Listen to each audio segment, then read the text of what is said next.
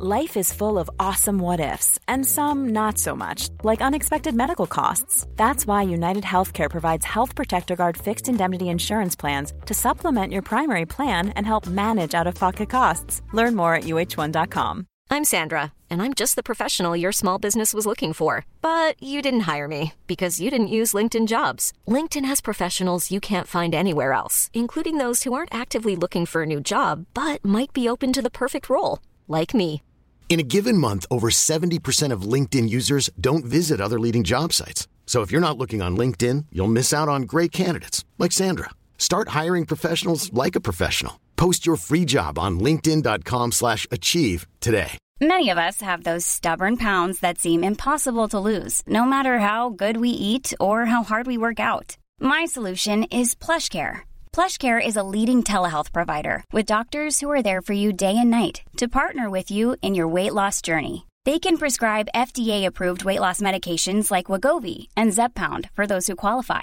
Plus, they accept most insurance plans. To get started, visit plushcare.com slash weight loss. That's plushcare.com slash weight loss.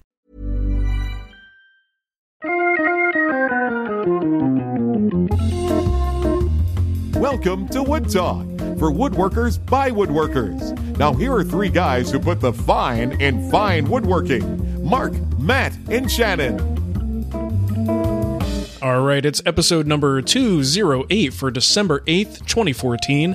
On today's show, we're talking about fine tuning tapered plugs, suggestions for avoiding slippery surfaces on step stools, and attaching a tabletop to its base. All that and more coming up, but first, let's hear a quick word from our sponsors.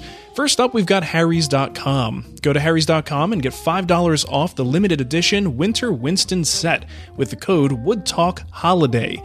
Uh, all new and existing customers will get $5 off their purchase with coupon code WoodTalkHoliday. That's Harry's.com, H A R R Y S.com, and enter that code WoodTalkHoliday. It's all one word at checkout.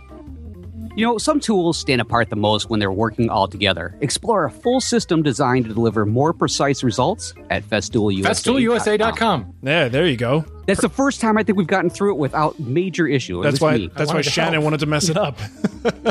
nice, and we also want to thank a couple of special donors: uh, Martin Green, Bill Levering, and Rudy Fichtenbaum. Thank you so much, all you guys, for uh, donating to the cause. We appreciate your support. And if you want to help out too, you can just go to woodtalkshow.com, look on that left hand side for those donation links, and you can help us out. We certainly appreciate it. So, gentlemen, let's get to what's on the bench. I'm going to make this really short and sweet. Not a whole lot for me. I've been Oh, surprise. right? I've been doing some editing. We closed up the Woodworkers Fighting Cancer campaign and got the little uh, summary video up there uh, explaining how much we made and how many uh, of these little uh, toy boxes were built. It was great, uh, but I've been focusing a lot on editing and not a not a whole lot of shop time. So it's it's that kind of time of year, you know. We we kind of lay off a little bit this time of year. So um, I wonder if you guys have anything more going on than me. What about you, Shannon? I am. Remember last week I told you I was trying to uh, get this table done before Christmas, Mhm. and I'm actually doing all right. I got, in typical fashion, got like less than half of what I had actually planned to do this weekend done, but I still made good strides. I've got uh, four legs and an apron, so Nice. if nothing else, I could just go buy some glass, put it on top, and it'll be done. There you go. So yeah, I think I think based on time I've got left till Christmas, obviously the the thing that always gets me is like getting the finish on and getting it actually dry um, beforehand. But I think if I can get the tabletop done this weekend, I've got you know at least what two weeks to get finish fully cured. And, Plenty of time. Yeah, no problem. Or- so, or so what's going to happen is I'm going to be like, I got plenty of time, and then I'll realize, oh man, it's the 22nd. I got to get that finish on. No, what- what That's you when the need to do- lacquer comes out. I was just gonna say, you want to borrow my HVLP system? What do you What do you need there? Two what days. what you that's all need you to do need. is just give them the can of finish and be like, "Here, I wanted to give you part of the gift of participating in the creation." right. Well, the the real issue is going to be there are several things, lots of little things that I do need to make on my lathe, and I've been kind of putting it off and putting it off because I wanted to get the actual Barnes lathe up and running to do this stuff, and um. I just know that I'm going to still have stuff to turn because that's stuff that I literally can wait until 15 minutes before it's supposed to be due to, to, to make it. But the problem is the lathe produces dust. And if I've got a table sitting on the other side of the shop, I really can't do anything. So I've got to kind of budget appropriately. So I really do need to get the finish on and curing at least out of the shop and curing mm-hmm. at, at least like three or four days before Christmas so that I can get busy on the lathe. Nice. Um, I've picked up a couple of little things. This is one of those things where I've had a lathe long enough that technology has moved on and they've like made advances in things like mandrels and chucks and things since I bought my first round and I haven't really needed anything else. So I didn't take advantage of these changes. But now that I've got not only a, a, different lathe, but a different Morse taper, it's a number one Morse taper instead of the number two. I've been upgrading and adding some cool little new things, which I find to be very ironic. I've got new technology in my attachments on my 1876 Barnes lathe. So, nice. Yeah, it's good stuff. Good very stuff. Cool. What about you, Matt? What's up? Well, so, because of the lathe talk, and I know I mentioned previously that I've been kind of like unfortunately feeding that dragon, that that monkey on my back. Uh, this past week, I had the whole entire week off, and I spent easily uh, two days just playing with the lathe. In fact, I have a project that's coming out this Friday as we're recording this. And um, I had a, a, lot of fun. It was one of those things that, like, once I got on there, you know, I always hated it. Let me just preface this. Uh, let me just say this real quick. I always hate it when people say, I just let the wood be what it wants to be when they're talking about like carving and stuff like that. And I felt like I had that moment when I was at the lathe because I was oh, trying nice. to figure out what the shape was going to be for these items that I, w- I was making. And I didn't have anything particular in mind. I'm like, it's cylindrical is nice. I could go that way. That would be really cool. But then once I started like moving the tools along the wood and trying to like get it to the, the basic shape, suddenly things just started what if we did this? What if we came down here and made like a slight bead? What if we what if we rounded this? And and suddenly as, as, as they were wrapping up and i found myself like almost channeled i don't i don't remember all of it to be honest with you. I kind of blacked out a little bit there i guess. Nice. That's yeah, some experience. Jeez. Yeah, well, the, the, wood took over, and the wood said, "I want to be this. Now get out of the way." And apparently, came in through the tool into me and told me, dis- defined its own shape. Wow. Uh, but anyways, I, I, got done with it. and I was pretty happy. And I came in, I showed Samantha and a friend that was actually over, and they were so excited. They suddenly wanted me to make like 18 of them to give away to everybody. yeah, that's, so, the, that's the curse that comes with it. Yeah, unfortunately. And that's when they said, "Well, how long did it take you?" And before I could think, I said, "It only took like five minutes to make this." They're like, "That's even better." And suddenly I thought, I'm like, I should have said I've been working on it all morning. What's wrong with me? Well, meanwhile, you may have blacked out. It was like you've been down there for 17 hours. Yeah, you just had no idea what was going on so I yeah, remember so the thing that used to get to me is they'd say, "Well, how long did it take?" And then, "Oh, great. Well, how much does something like that cost?" Like, for instance, a you know something that uses more than than wood, like a you know, a razor like you just made, Matt, or a pin or something where there is some hardware. Right. And you're like, oh, well, you know, the hardware is only like, you know, five, seven bucks or whatever. It's like, oh, great. You know, I'll give you 10 bucks for it. Mm-hmm. It's just like, wah, wah. yeah. Uh, hold on there, yeah. buddy. Well, you know, the, the funny thing about it was so uh, a couple days later, we ended up running some errands. We ran out to like our, our local woodcraft store, which was another one of those funny things. I posted a picture on Facebook of me just longingly to get in there because we ended up getting to the woodcraft about a half hour before the workers got there. So that's always fun because then you look like the weird groupie out there going, um, so what time do you open? Like right now? Can I just come in and help myself before anybody gets here? Which is this a Black Friday deal? You're like camped out front. exactly. Nice. I'm just only a week late. Does this still count? Uh, but Samantha came in with me and unlike the Aiden experience where I wanted to walk around and maybe have people recognize me, there just wasn't enough people. She came in with me and we went over to the turning area and I wanted to pick up a couple supplies like what you were just describing there, like with pen supplies and the hardware and stuff. And suddenly I had her going, You need to get this, you need to get this, you need to make three or four of those. Look at this wood. Isn't this wood pretty? You should get that. And I'm like taking the wood going, uh, honey, that little uh, six inch block that you just set there, uh, that's about five hundred dollars. Let's go ahead and put that one yeah, back. Especially at, uh, at, at the prices you get at those stores generally are pretty pretty much up there yeah, yeah, and then trying to explain to her why it is that much, and then the the uh, you know workers standing behind me going, "No, seriously, you should listen to her. You should get that right now." so, Matt, I'm wondering, like, I envision you when you go to these stores and you're trying to get recognized, that you'll just go behind an aisle somewhere and you just go, and then you look around, you go like, "See, anybody see me? Anybody notice?" Uh, yeah, yeah Did you recognize that, that? has been known to, ha- and it's worked too. they go, "Oh, is Matt Vanderlist here? I just heard a chortle." My favorite one, though, you remember all those years ago when we, Mark, you and I first got together in uh, Las Vegas yeah. for the AWFS show. There was actually somebody that came running across the the uh, one of the showrooms. It's like I heard the laughter. I knew you were here. yeah, you between you and Tom Iovino, if you're at a conference and and one of you is there, you'll know it before you even see them. And what's funny is when you see the people torn, like what direction should they go? Should they, they go this way where they mm-hmm. heard the the Iovino, or I recommend go going this way? go away More from importantly, both. which direction should I run? yeah, run away in the opposite direction. That'd be good. Yeah, yeah, very so cool. that's that's pretty much what's been going on with me. I've been, like I said, I've been kind of feeding the turning addiction, and I'm I'm enjoying it. Although with it being colder, I've moved the lathe again out to the garage, and it is one of those things where it's it's really really chilly, and so now the thing I'm afraid of is that the wood is so brittle from being so cold after only a few minutes out there that it's going to fly off and hit me with like a more like an icicle kind of a thing. anything else. So Yeah, watch that eyeball. All right. That would make for a good video, right up there with the router incident. Yeah, we do need the uh, the yearly Matt Vanderlist accident video. That's uh, we're, we're overdue, I think. Um, and it's okay if we if we keep it this far Gonna skip a year. Is that all right? You can skip a year. right. All right. You know, if somebody else wants to play the part of Matt, we're fine with that. stunt doubles. There you that's go. What, that's what woodworking videos need is stunt doubles. Well, you know, I did you guys notice that I'm sure you you had to have gotten the email. Apparently, our friends out there listening to the show right now love to send us pictures of their accident. Mm-hmm. Uh, I just want to say, anybody that's going to do this, please definitely put more of a graphic uh, warning on it because.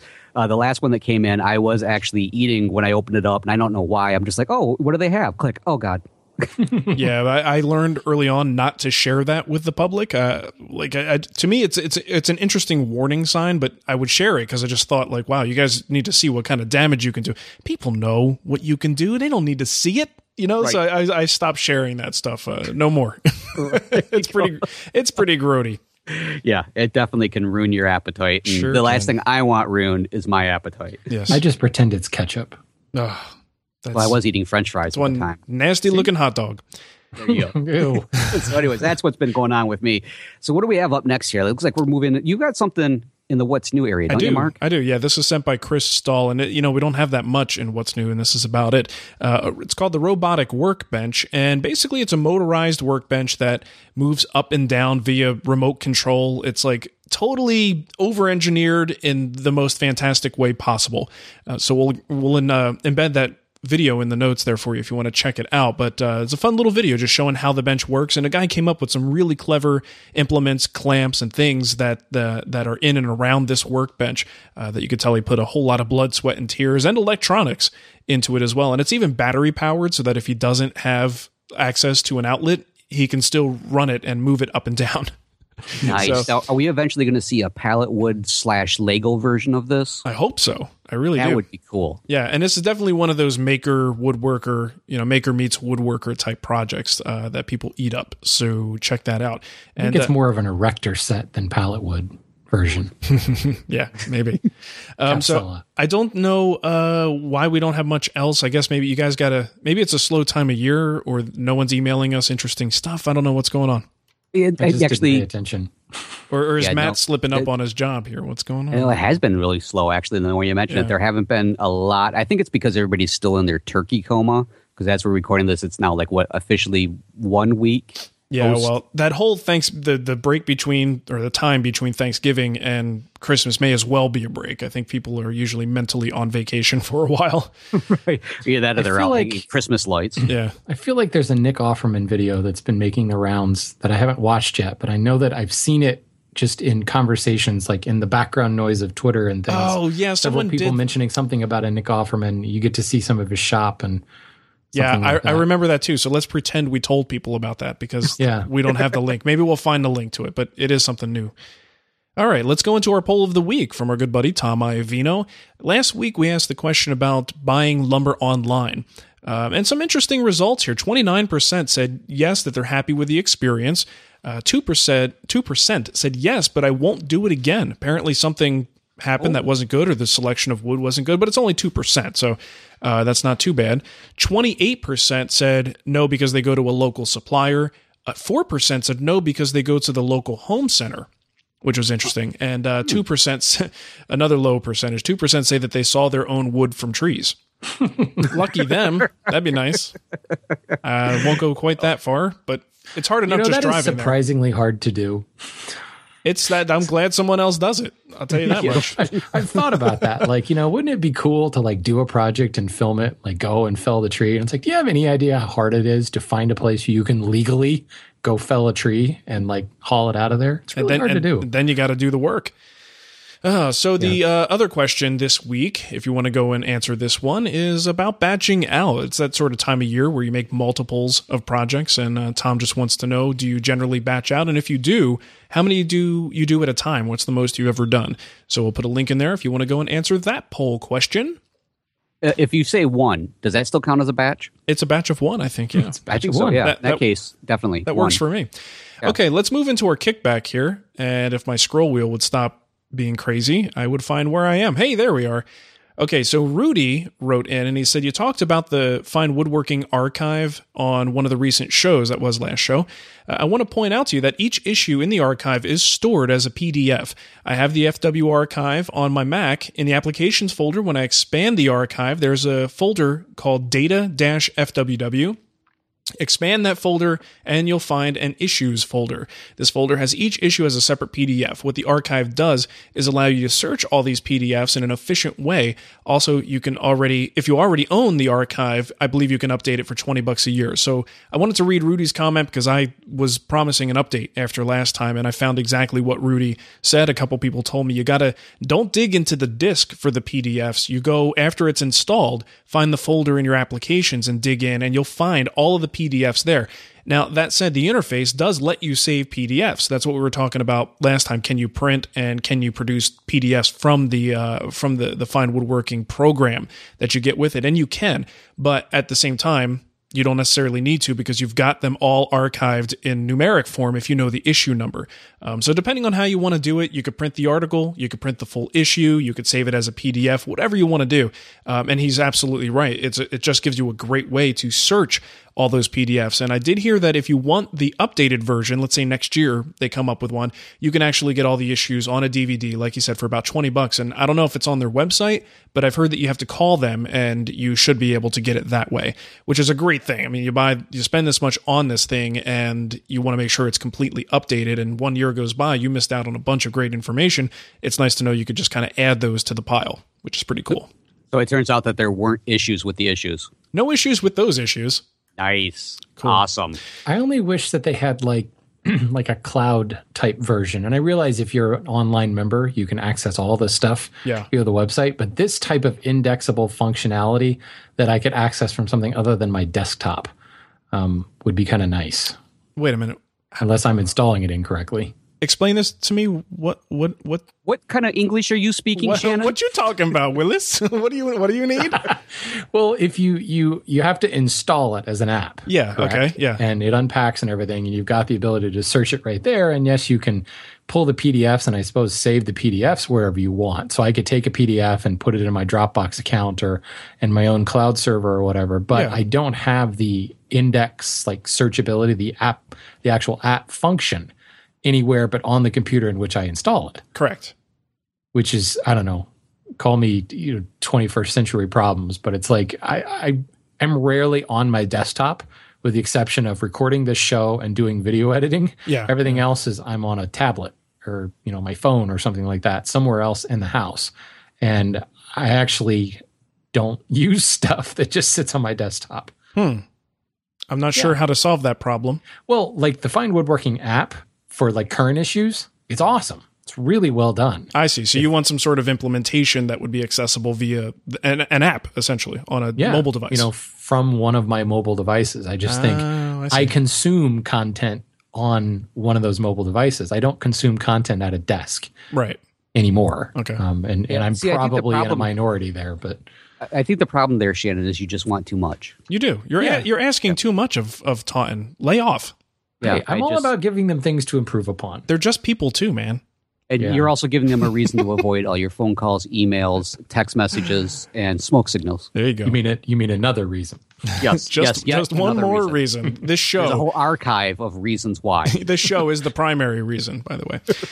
uh, okay, so speaking of Rudy, I'm assuming Rudy the donator, Rudy the kickbacker, and Rudy the voicemailer are all the same Rudy. Oh, he's going for the hat trick. Yeah, Is he he the guy that played at Notre Dame for that one game? I believe he is. Nice. And we do have a voicemail. It's it's more of a kickback though. You remember when we were talking about the eBay advice that he had given uh, that that was a little bit too long. So he wrote that down and read it and called in and, and gave it a more concise sort of summary. So let's take a listen. This is advice for purchasing planes and things from eBay. Hey guys, this is Rudy from Iowa. Uh, here are my rules for buying tools and planes on eBay. There must be pictures showing all four sides top and bottom of the tool. If not, they're hiding something. Light rust or patina is okay, but if you see pitting in the metal, pass the tool up. Light pitting can be okay if you don't mind the work. If the tool looks promising, read the description. Sometimes the seller will tell you a problem with the tool, and then you can decide if you can fix it or move on. Check the seller's five star rating.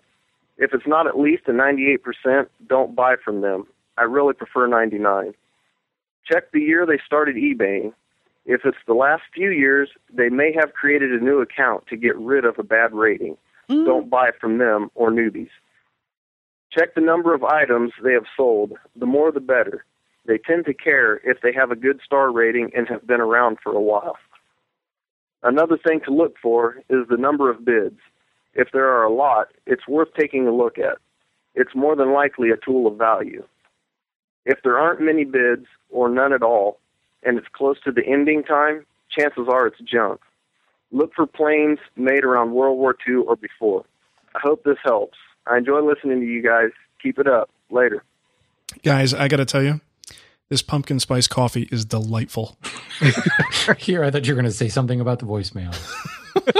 I just uh, it's late in the day and I'm not going to have dinner for a while, so I'm like, you know what? Let me just have a cup of coffee, help me get through the show.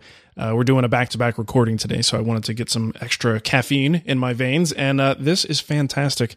I will. Well, you know, I should do this caffeine, every day. That's what I was, I was picking up dinner for uh, me and the boy. It's just me and the boy tonight. Who I'm going to ignore him for this whole time we're recording. But while mm-hmm. I was picking up dinner, uh, I noticed that the place I was getting it from had a delicious Kona Brown beer, and I was thinking. Huh that would be really good for the show because I would stay awake and I probably would be comfortable enough with my drunkenness to really say some off the wall stuff. Just just just buzzed enough to be entertaining.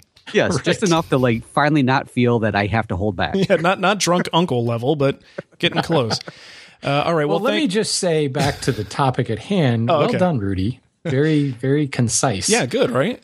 Yeah, yeah. That, that's why I wanted him to call back because I was like, that was good information. Just pair off four minutes and send it back. That'd be perfect.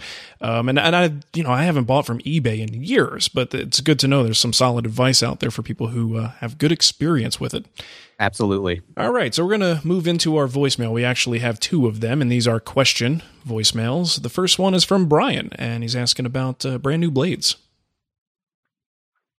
Hey guys, uh, it's Brian from Boston. Uh, just listening to this past week's Wood Talk episode, and um, Shannon mentioned, uh, I think it might have been an emailer, but about how premium planes, even premium planes, need to need their blades blades to be honed out of the box. Um, and this is as good a time as any to ask. I've always wondered, um, and I'm not a huge hand tool guy, so maybe I'll get laughed out of the room. But why is that? Um, I feel like if I pay a couple hundred bucks for a premium plane, it should be ready to go. I mean, I'd almost rather they just charge me an extra thirty, forty, fifty bucks and it just comes honed to 8,000 grit and ready to go out of the box. Um, I don't know. I, I can see maybe having to adjust the blade or you know the frog or something or, or whatever to get it set up, but uh, blade seems to fall under the category of the actual tool construction or something that you would think would be ready to go. Um, you know, when I get my joint, my power joiner, I had to fine tune it and get it all ready to go and dialed in, but the blades were already sharp. Um, anyway, I don't know. Maybe I'm an idiot, but uh, I'd love to hear an answer. Thanks. Bye. All right, Shannon, you want to clarify that for him? Since you're sure. the one that laughed. No, that was me. Hey, that wasn't me. That was me. Oh, okay. I didn't do it. I did not laugh. um, you know, it, it is interesting. I think in some respect, historical precedent is that they didn't bother because the woodworker, I mean, you, you have to be able to sharpen these tools if you're going to use them, right? You know, eventually they're going to get dull. So it is on the woodworker to be able to sharpen them. So, you know, I think the manufacturers of yore just said, well, you know, we don't really need to do this because the it's up to the woodworker to do this. And, you know, a, sharp blade could be made unsharp very easily, just a little drop here or there while it's being manufactured or while it's being shifted around and shipped to a distributor or any of that. There's any number of things. You have to package it differently to make sure that that finely honed edge stays finely honed. Um, so there's a lot of kind of handling stuff that gets in the way. The kind of recent renaissance with guys like Veritas and Lie-Nielsen, where the really incredible thing was the amount of work that they do do to those blades. And I remember going to um, the Lie-Nielsen factory a couple years ago, and they have like a, a, department that does nothing but prepare these b- blades and get them dead flat and sharpened. I mean, let's be honest. You can pull a Lie-Nielsen or a Veritas out of the box and pull up fine wispy shavings. Um, they are sharp enough to work. Um, the issue when, with with the hone or the sharpness of these blades is not so much is it sharp, but how durable is the blade. And that's what it really comes down to. That blade has been sharpened to probably um, you know 400 grit, maybe 1000 grit or something like that, and it's sharp. I mean, a blade sharpened on 150 grit is sharp. It just is not as durable because you've got more of a ragged edge. So, you know, seeing is that the woodworkers are going to have to be able to do it anyway, they figure, why do we go to all this trouble? But it is a substantial amount of work to go from a rough, um, like freshly tempered and ground iron to a perfectly flat back that's been lapped to whatever thousand grit and a perfectly flat bevel. And the fact that Lie-Nielsen, I can't speak for Lee Valley because I haven't been to their factory, but Lie-Nielsen has a department where that's all these guys do is lap backs and and and hone it. Now the flip side to that is if you order a, a really really really primo plane like Ron Brese or uh, Scott Meek on the wooden plane side, those planes are honed to like eight thousand grit and ready to go. But they're making it one at a time. You know, they they make the plane, they hone the iron, they wrap it in a little oilcloth, and they put it in its fancy little box. It's individual box with you know a little love letter and, and tape it up and send it out. You know, Lie-Nielsen is making planes by the thousands, as is Veritas, and it's just that extra step that that they're not going to do because we should be able to do that ourselves. Well, the time investment for what they've already done that that saves you the time of honing, flattening, and getting that thing to that point is oh immense. God, yeah. And the only thing left, I mean, to be realistic about it, you pull that blade out. If you want to really refine it, it's sort of that last little thing where you put your personal taste and touch on it. How much of a, you know, let's say you're going to just put a secondary bevel on it. How much of a secondary bevel, you know, and eh, basically you're looking at a minute or two at that point. Yeah. If you've got a decent Easily. sharpening setup and you're you're confident in your sharpening, you're literally talking about the last minute or two of the process. That's just not something that they really should have to do. And you can make that decision, you know, because with that micro bevel, that secondary bevel, you can completely depending on the plane, of course, you could you could change how that thing's going to behave. And it's kind of to me a courtesy to say let the woodworker decide exactly what they want to do because some of them may like you said shannon may be perfectly happy with the sharpening level as it comes out of the box you know yeah well and let's be let's be real with today's cult of sharpening religion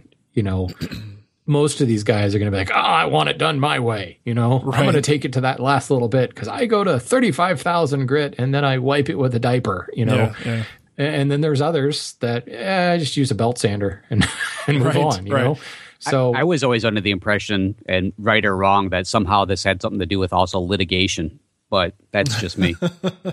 well, I think if you if you compare these premium planes to non-premium planes and the condition of those blades, you'll see what you're paying for. You know, yes. and, and I don't I don't think you should feel shortchanged if that last tiny little part of the process is not done.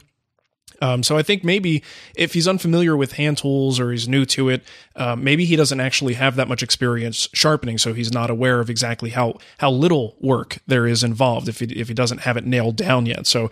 Um, well, he is not in a minority. The number of people that I've I've addressed this with are like, "What do you mean it's not sharp out of the box?" Right. Like the assumption is it's ready to work, right? Because go to DeWalt, go to to Porter-Cable, well, the same company now. Any of these these modern manufacturers, you know, what do you mean? It the minute it comes out of the box, it should be. It's no better than that moment, right? It's all downhill. Right, right, there. right. Yeah, I see what um, you're saying.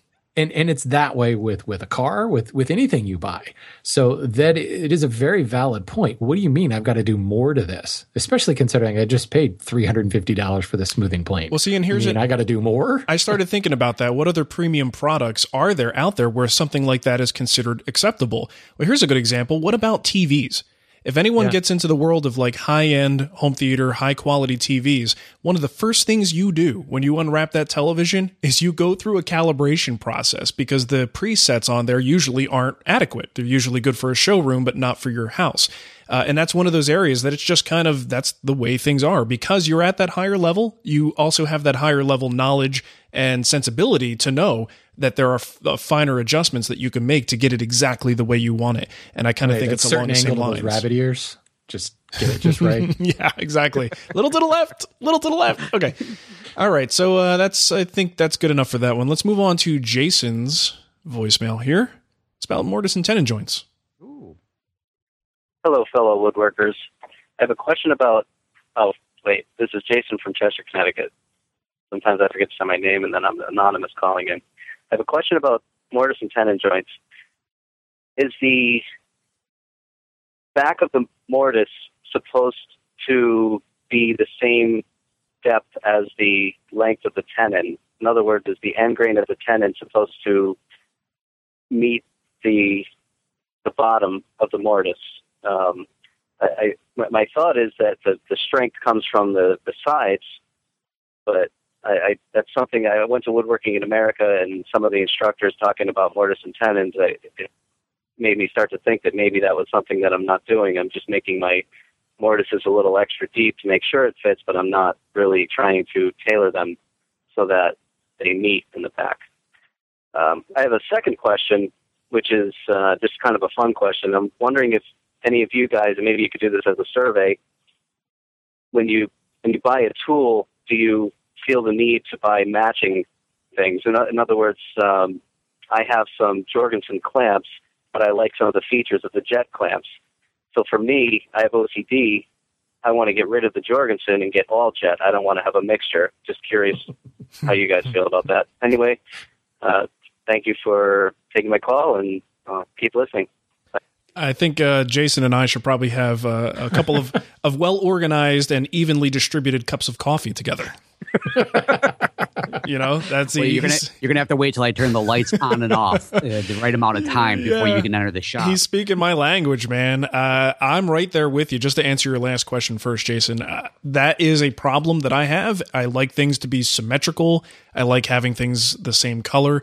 There have been times where I may have gotten a tool that is not reviewed as well as another tool just because it's going to stay in the same family of brands.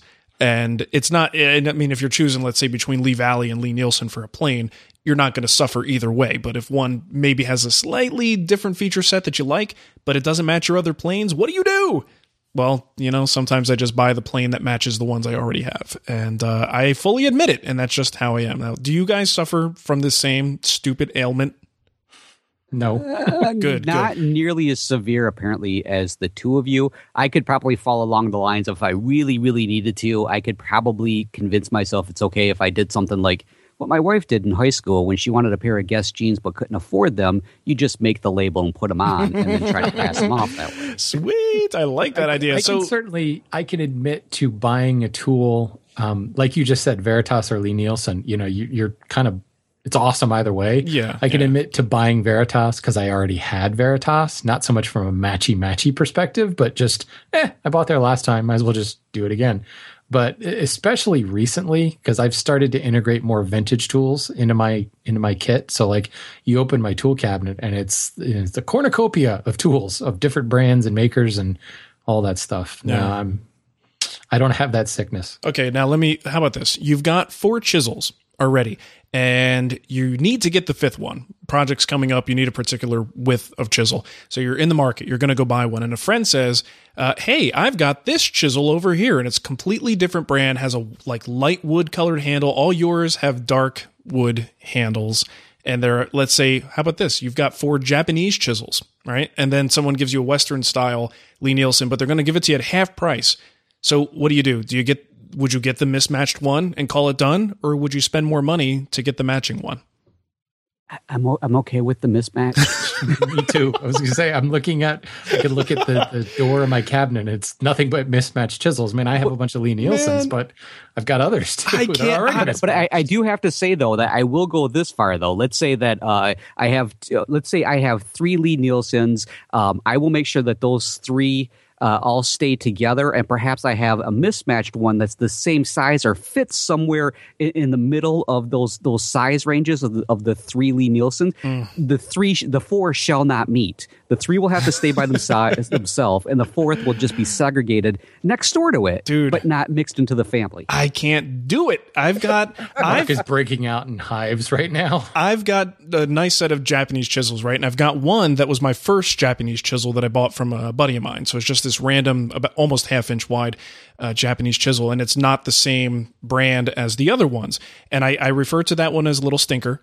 And I let him, I let him live in the shop. He hangs out there, but generally speaking, he's for the just the crappiest work, like paring away some epoxy and dried glue, like dried glue, and just things where I might make contact with metal accidentally. Um, so little stinker does get used, but he is not part of the family. Poor little stinker. He's on the island of misfit chisels. he really is. and, it, and it turns out that actually he's the king of that brand. yeah, yeah. So it's uh, it's definitely a problem. I guess some of us are afflicted with it, and others are not. And uh, if you're not, then good, because if you can live with orange and red clamps, then you're a better man than I am, or or woman. What I think is funny is we'll spend three times more talking about Jason's fun throwaway question. Yeah. We haven't even addressed his actual question. yeah, I think that his actual question is it should be pretty quick. Um, so here you go, uh, Matt. How about you go first? Do you bottom out your tenon in a mortise? Uh, typically, I, I most of the time we'll have just a little bit of room there on the bottom. I like to say it's for where the extra glue goes to lie.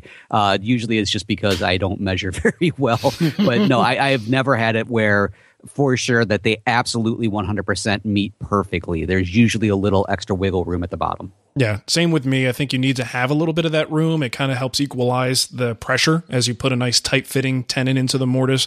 And it makes it a little easier when you're milling your parts and milling the joints. Because basically, I know that, let's say the mortise is exactly two inches. Well, for the tenon, I aim for about two. And if it's a little, kind of actually aim to be just slightly under. And this way, I know I'm definitely not too long. And any extra space, I don't really think that lends a whole lot in the way of strength, but it's nice to to not have to worry about being perfect for that part of the dimension. And I can say without any doubt in my mind that whenever a mortise and tenon joint has failed, it has nothing to do with there being that extra space at the bottom. It has everything to do with maybe the tenon not being thick enough and me going, if I add extra glue in, that should take care of that.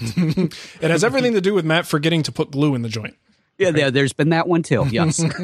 Well, if you look at you look at any hand cut mortise, there's no way. Yeah. I'm gonna. You know, I You're not getting a clean like bottom on that dog thing. food at the bottom of that thing. You know, I'm Right. not gonna try to smooth that out and make it exactly the same and running my router plane down in there. I'd be really curious to see where this came from. Like I'm, I want to look at the list of speakers from WIA Oh, last year and yeah, see if where I can his- pick out who it was. Where his question came from? Yeah, well, it's definitely a hand tool focused one. You should be able to narrow it down. Or or was it that he Or, no, no, no, strike that. I meant power tool. I was going to or, say, or, or is it that that that he actually that that Jason is the one that is, is was thinking ahead of time that it has to match matchy match, Right. and then the speaker kind of blew his mind because I've had those moments. I'm like, wait a minute, what? Well, I, you I serious? just- from his voicemail, I think he's saying he leaves a little gap too, which is in direct conflict with his OCD. So hmm, Hmm. maybe he's, it's growing. You're growing, Jason. Good for you. You're expanding. That's good. You're not you're not only leaving your name, so now we know who to attribute all anonymous voicemails to. There you go. Cool. All right. Well, I think it's probably a good time to take a little sponsor break and talk about our friends over at harrys.com. Do you guys have someone on your gift list that's impossible to shop for? Like the guy who has everything? Anybody like that in your family? Just My dog. one? My dog Alex. Alex just cut so many toys and he just doesn't need beds. anything more. Uh, well, I definitely have one of those people as my my stepdad. He's just, you know, he's at that point in life where he's pretty content for the most part, and unless he can eat it or drink it, he's probably not that interested in it. And uh, so, Whoa, wait a minute. What are you doing with the Harrys? Uh, he knows that this is shaving cream, right? you're right, exactly. That's not whipped cream. Uh, take it easy there, pal. Uh, so the good news is that our friends over at Harry's are here to help just in time for the holidays. Harry's has a limited edition Winter Winston set for only 30 bucks. This kit comes with a sleek razor handle in your choice of charcoal gray or ice blue. And as usual, it comes with three high quality blades and their foaming shave gel or shaving cream. Uh, it's already wrapped for my fellow lazy wrappers, which is always nice. And shipping is always free. Uh, now, a few months ago, we all received kits from Harry's and uh, we had the opportunity to test them out ourselves. And I know we were all pretty impressed with the overall quality. Super high quality razors right to our door. The subscription system is fantastic. Uh, and the whole set really just looks incredibly classy. Uh, and the funny thing is, it costs about half as much as competitors like Gillette Fusion. Um, so we've had some time with these things now. Uh, and, and again, you guys know I don't shave all that much, but the few times that I have in the last few months has, have been with these kits. And Shannon, I think you probably get the most use out of this. So give us a, an update on how things have been going. Well, that's the the key is you know well it worked great for the first couple of days. Well, we're talking like multiple months now mm-hmm. that I've been using it, and like it's lovely, it's beautiful. I no, it. I mean usually if you switch things up, I could end up with like shaver razor rash and stuff like that. Mm-hmm. Not at all, not at all. Great. It's awesome. So very good. I like it a lot. Very good. And and Matt, what what's your? I I, I don't even know that you shave anything. I mean that that beard yes, of yours I, is something to behold. No, I, I still do shave. I've got to shave slightly to keep the hair from coming up into my eyeballs because it has been known to like start growing in that direction if I up let in your it. ears, right? and, oh well, I let my stylist take care of the ear issue, nice. but I also clean up underneath the neck so that I don't have suddenly the blending of the beard into the chest hair. I don't really enjoy that part. But, uh, you, but you manscape that, don't you? Well, with the with Harry's razors, I do. I just kind of get in there and take care of it right off, and it does a fantastic job. And of course, theme. my favorite part is the after sh- or the the shaving lotion and the the shaving uh, cream because mm. it always smells really nice. And Samantha just likes to get up in there, and I'm I like letting her. She likes to nuzzle up. Gotta love like, that. I just shaved.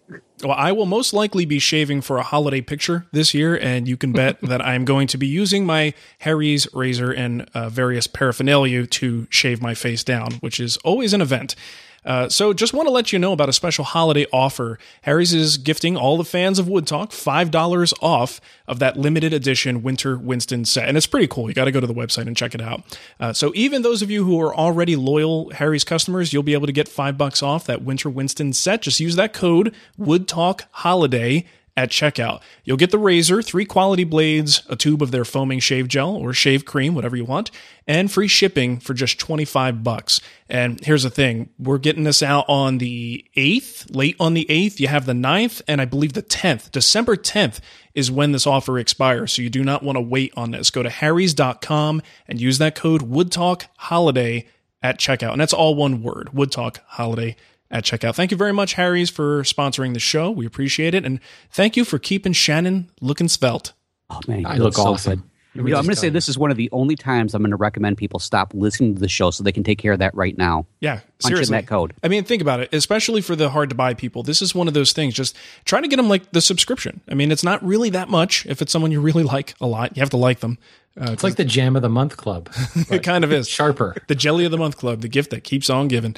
Uh, but seriously, great gift, and that's that. You know, we're doing that all pretty much for everybody this year. It's all about these sort of um, to your door subscription services for just high quality things like uh, like the razors, but there's a lot of other things out there too um, that is turning into great holiday gifts this year.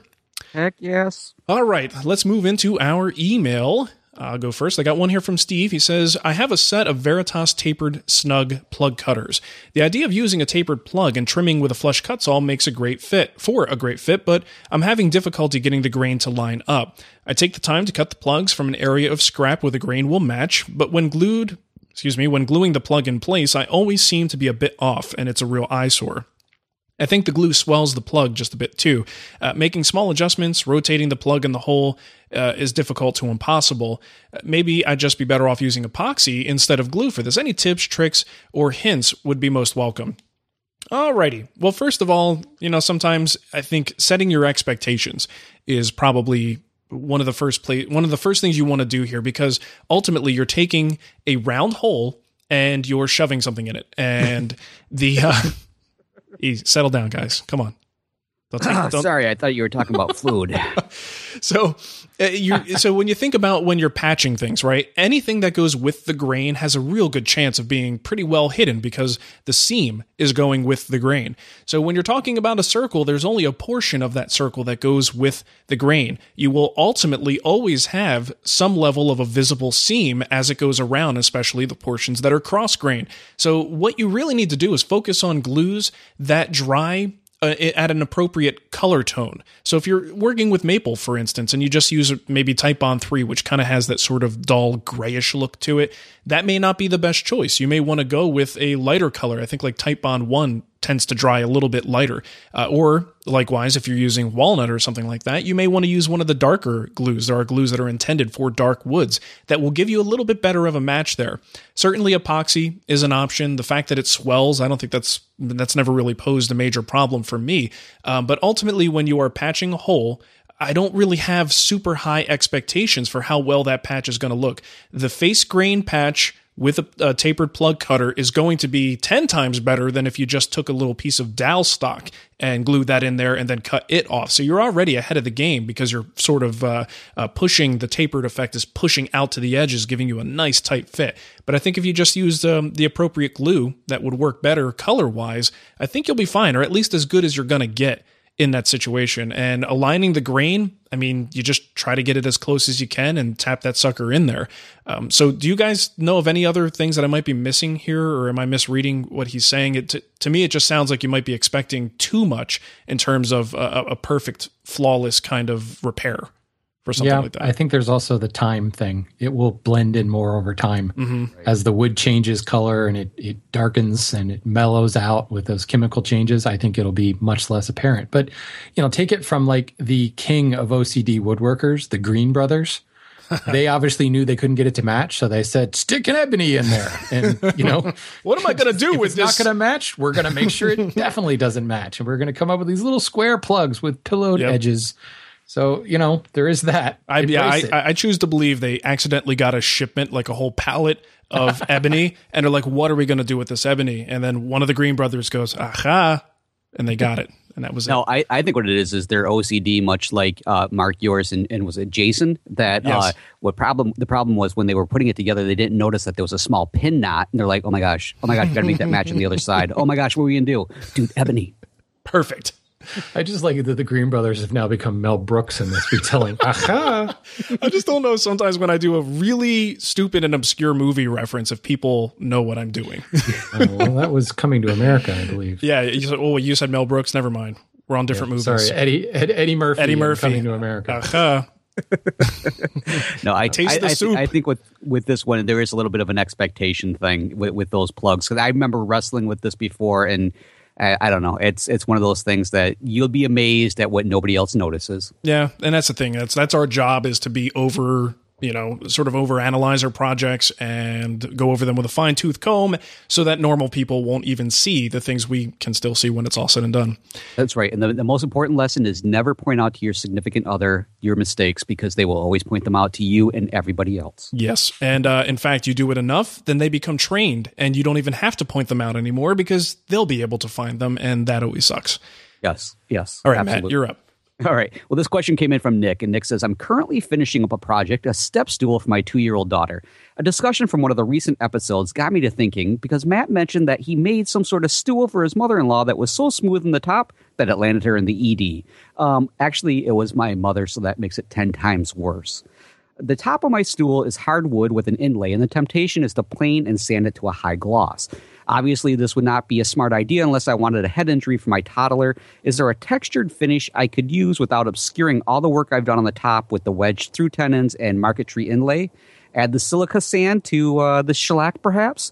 So, first of all, Nick, yes, I think if you did add some some sort of like fine silica or something in there, it would it's something that you could potentially do. But I, to me, this is one of those things that really, when it comes down to it, there are just some projects that, if you know that they're going to be used in a certain way, um, I, I would just anticipate maybe not worrying so much about what the final finish is going to be on it. Uh, this is much reminds me a lot of the butcher block uh, or the cutting board question that we had last week. Mm. Um, it, it's one of those things that I think as woodworkers, of course, we we make these beautiful projects. We want them to look absolutely amazing, and we go to um, just the, the most unbelievable lengths to make sure that they always look gorgeous. But in this situation, this is one of those things where I think I, I would be happy to kind of dial it back a little bit with the finish. Maybe I don't know, not even put a finish on it if necessary, because it's going to maybe see a lot of use. And I'm also going to point out the fact that regardless of what finish you put on there, if it gets used really, really frequently, what tends to happen with any furniture that gets used quite frequently, like say chairs where you've got like a nice arm on it and people are constantly touching it and rubbing it, or or maybe you don't have a cushion on the seat and you sit down on it. Uh, regardless of what you do to the finish, it potentially is going to get slicker and slicker from constantly being rubbed on. It's more or less like constantly having a polish kind of put on there. It just takes on a real smooth surface. So, uh, I, I other than maybe adding a little silica to the finish, I don't know what else I can recommend, or if you guys have some ideas of something to help with with the surface. Uh, I think in my response originally to Nick, I might actually tend to rather than taking it to the high polish with the finishing process, I often kind of stop a little bit lower in my grits and leave it a little bit, for the lack of a description, a little rough. But even again, once once that whole thing starts getting used, people stepping up on it, mm-hmm. sitting on it, whatever they're going to do with it, you know, that's all going to get rubbed down anyway, so it will become smooth regardless. Yeah. Yeah, I actually just finished. The video will be coming out tomorrow. Uh, this thing I'm calling the Kitchen Helper, and it's essentially a kid's step stool for the kitchen. And I kind of thought about what I wanted to do with the finish for that reason. And what I landed on was just a simple Danish oil. And actually was Watco teak oil because I happen to have it. It's kind of an outdoor formulation of a Danish oil, but it's an oil varnish blend, super easy to apply. And I only put on two coats. Now, that's not a real protective finish, but what it does is it makes it look finished, gives the appearance of a finished piece with a nice, really a matte finish to it, and you still have a lot of wood texture in there. And I didn't do a whole lot of sanding or buffing after the fact, just a little bit to knock down any really nasty stuff. Uh, but especially the platform that's going to be uh, stood upon, that actually is pretty grippy. You know, just with a couple coats of Danish oil, and the last grit I sanded the wood with was uh, 220. So it's actually in good shape. And my son gets on there with his socks, and I've stepped on it with my socks just to test it out. And it's not nearly what you would be dealing with if you had, you know, a couple layers of poly on there and a nice glossy finish. Um, so that, to me, that would be my recommendation. But it is a, a bit of a compromise because sometimes you want that glossy sort of look to it, and you, you don't necessarily want a matte, dull surface. Uh, but for the sake of safety, it's worth it. Do you think though that after some time of, of Mateo jumping up there and using it quite frequently, you know what I'm, I'm saying? Like how it gets used quite a bit, and then therefore that constant use is going to kind of wear down the finish and make it maybe just a little bit smoother, like from constantly being. I would imagine it would, right? It's yeah, kind of buffing sure. it with natural oils. I mean, it's, it's the same thing you're doing when you rub out the finish, right? You're yeah, right. Yeah, that, that's what I'm polishing thinking. it. it. And it gets that sort of patina that that you know those old oil and wax finishes kind of get over the years. Um, right. But this one, you know, the thing is, depending on the use, for mine, it's in the kitchen, so it's going to get cleaned a lot too, because there's going to constantly be you know uh, flour and sugar and all, whatever the heck he's messing with in there is going to fall down onto this thing. So, well, maybe uh, that's what you do is just before he gets up there, you'd be like to throw some uh, flour down on it and be like, "There you go, stand there, you're all good." there you go. Pre-flour it for him. Well, this is this is one of those things that one thing I was thinking is I totally get why you know Nick really wants to make sure that this looks absolutely gorgeous. I mean, if when I'm making anything for either one of my kids or eh, to some degree, I don't tell them this much, but the rest of the family, I like the things to actually look really nice. But in, in, there are some situations where, depending on what I'm building, I might avoid putting like the really super beautiful visual joinery or the marquetry uh, in, in, certain areas simply because of the fact that I know they're going to kind of get worn down a little bit or they're going to get beaten up. So I might try to use it in in less trafficy areas of the of the piece. Mm-hmm. Or you leave those areas free of marquetry or embellishment so that you've got space to put that adhesive grip tape right on top of it. That'll look good. yeah, good. maybe maybe there's a way to put like a protective layer down, put the grippy on top of that, and then when when she's old enough, then you could take that off and be like, look what was underneath. I've remade this for you. there you go. nice. I like that. All right. This uh, email comes from Jeremy He says, I am making a huge harvest style table made from eight quarter vertical grain Douglas fir. This is the first time that I'm making a table without an apron. The top is made of seven six inch boards glued up. I'm using four battens underneath the slab to keep things in line and give extra support to the legs, which are in an X brace. Do you think four battens with five screws each would be enough? So far, this thing has been pretty stable, and I don't see it cupping much eh, at all, if any. Second question How would you elongate the holes in the battens? I was planning on using some two and a half inch panhead screws, maybe with a washer for extra support, but I'm not sure the best way to elongate the holes. There's still about an inch of wood to be drilled through, and I don't feel that wiggling a drill bit is going to be enough. So um, he, what he's concerned about there is the wood movement of the top as the top expands and contracts across those battens. If he just does a you know a single hole, it's going to lock that in place and prevent any movement. So um, regarding whether or not the battens are enough, we're talking about vertical grain Douglas fir, which vertical grain is another word for quarter sawn which means it's not going to move very much at all across the width of the table. It's going to move across the thickness of the table. So I think you've already got a very stable piece there. So y- yeah, those battens will be plenty strong. In fact, you could probably get away with less, um, but you know, might as well over engineer, right? So if you're already planning on doing four battens, totally fine. Don't don't think you need to worry about that at all. As far as elongating the holes, um, I promise, guys, this isn't me. I didn't write this in because this is the exact same table that I just built this summer up in Maine. Son of a. I knew Yeah, it was you. uh-huh. I, I had to double check and make sure that I didn't write this in. Hey like, guys, I how do I do this? So, same old story. Hi, my name's not Shannon, I swear. So I just did this, right? And essentially, it's just the same as creating a mortise. Rather than I, I thought the same thing. You know, you could wiggle the drill bit and create that kind of somewhat football shaped hole. I just ended up chopping out a mortise, and the mortise is uh, in each instance it was like a, a almost three quarters of an inch long, and it was just wide enough to accommodate the shank of the screw. I also used pan head screws. So that pan head just comes right up flush against the bottom and the shank slides in and it allows it to slide back and forth. Way more motion than um, than I need to, but it's held tight to those battens by the screw itself, and it's allowed to move back and forth um, very very freely. But you know, I went quite large uh, just because this is at a seaside home and who knows what kind of fluctuations it's going to have. So just treat it like you would a through mortise. Um, you can drill through and heck, you don't even have to like square up the ends. Just keep it, you know, round on the ends. It's perfectly fine. Nice. Well, I, I just threw a link in there. Maybe we can always remove this if you decide this doesn't really fit in there. But uh, you know, there is a counter bore screw slot bit that's available from Whiteside, and I did a uh, router bit of the month uh, back in February of 2009, It featuring just that took router. back. That, that's such nostalgia Seriously. for that router oh, bit man. of the month. 2009 is back. Yes, Yes. yeah, it, it's so 2009. you know, you know what, Matt? That's a good point because it. I didn't. I omitted that. I did counterbore it so that the pan head was below the surface. Um, so there's like a with an eighth of an inch counterbore um, on that, and that's a good idea. Just because the even though you're not going to see it, it's just I don't know. It's kind of a finishing touch to have the the head and the pan head slightly below the surface as well. right. So this this router bit, this counterbore bit, is good for that. Well, and even if you don't use the router bit, just the idea, like you're describing there, just that, that that's you know at least gives you a, a notion of maybe something you could do with it. You know what I would do? I would get a Forstner bit and I make my counter bores. Nice shallow thing, just shallow enough for the pan head. Then I'd get my main bit, the shank diameter, and I would shove that thing in there and I would wiggle it back and forth a couple times and say that's good enough. But more importantly, though, are the router bits from the same manufacturer, and do they line up with each other properly?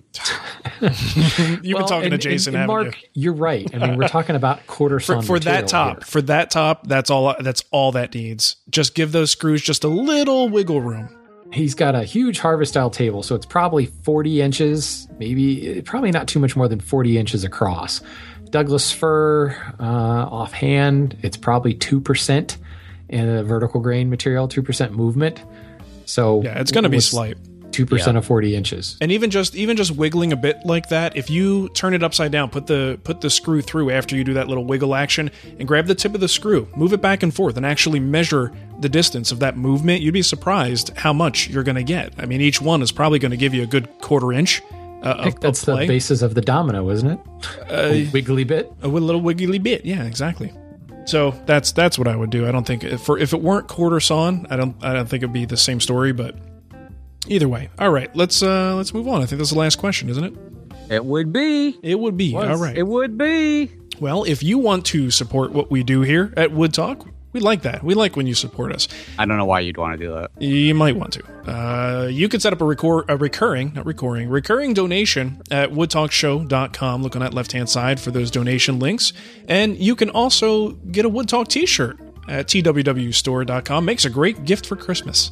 And uh, also, you could leave us an iTunes review. Head to the iTunes store, look us up, and click on ratings and reviews and give us that five star rating. Or four, nothing under four, please. And uh, Matt, how about you give them the contact info and we'll get out of here? All right, folks, do you have a comment, a question, or a topic suggestion, or do you have tools that you also have to have in perfect alignment and matchy matchy at all times? We'd love to hear about that. There's several different ways to contact us. Leave us a voicemail on Skype. Our username is Wood Talk Online. Call our voicemail line at 623 242 5180. Email us at kickback at woodtalkshow.com or leave us a comment on our Woodtalk Facebook page. And if you're ever looking for the show notes or downloads from today's show or previous episodes, you're going to find those over at woodtalkshow.com. Excellent. Well, thank you for listening, everybody, and we'll catch you next time. Yep. See you guys. Bye bye. The Frog Pants Studios Network. For more information about this and other shows, visit frogpants.com. Audio program so good, it's like you're there.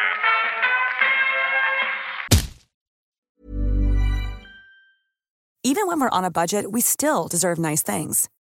Quince is a place to scoop up stunning high-end goods for 50 to 80% less than similar brands. They have buttery soft cashmere sweaters starting at $50, luxurious Italian leather bags, and so much more. Plus, Quince only works with factories that use safe, ethical, and responsible manufacturing.